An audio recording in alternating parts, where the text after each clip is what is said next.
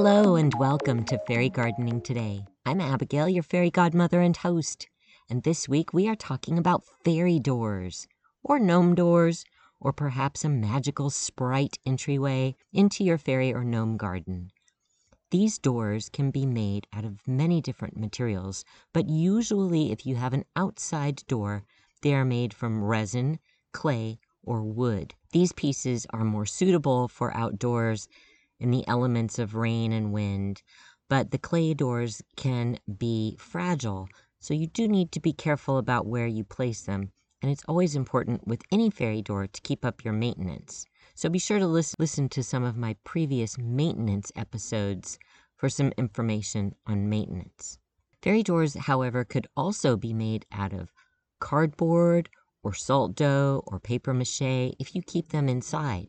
And in this way, you can use many different materials and colors in order to place your fairy door in a small nook, cranny, or even along a baseboard in your home.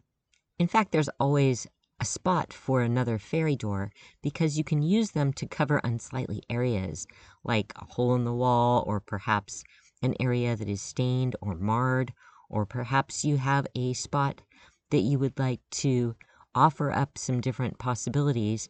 Like in your spice cabinet or something, you could have a fairy door in there so that it reminds you of the magical realm that baking takes you into when you bake some fresh cookies or cupcakes. I like to think that fairy doors can be something that you discover.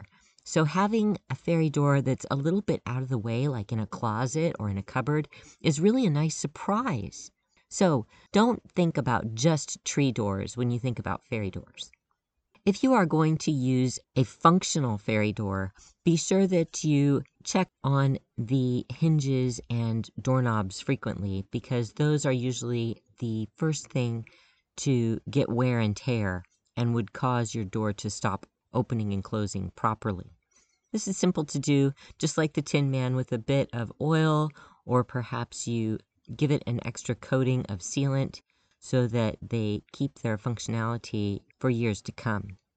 Sometimes it's nice to have a non-functioning fairy door, one that is standalone or just a door shape that you can put onto a tree, or again onto perhaps a wall to cover a hole or a light socket or something like that. You can use just a door shape and place that almost anywhere you want. And these are really fun to put into potted plants if you keep them inside, because these non-functioning fairy doors can be made out of almost any material. And you could even use designs that you cut from a magazine or book and put them onto some thicker cardboard and then glue on a garden pick.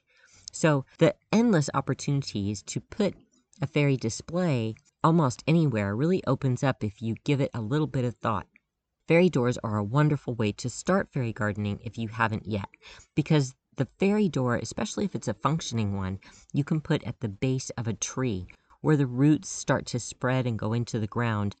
These little areas make tiny alcoves or little hidden, almost cave-like areas where you put the door in front, and then when you open the door, it looks like there's a little room behind it.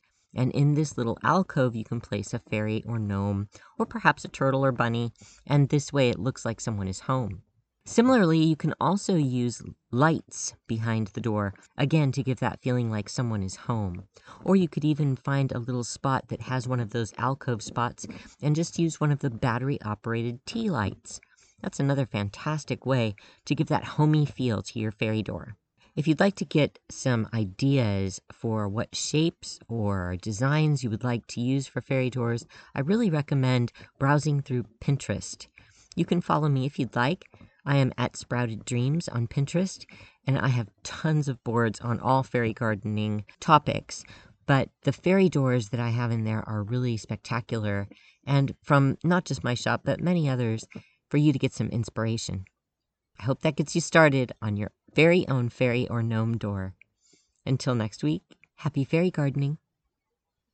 This podcast was brought to you by Sprouted Dreams, where I have just released the Meadowbrook collection, where I have lots of fairy doors in the Meadowbrook collection at sprouted dreams dot com. Please come over and take a look.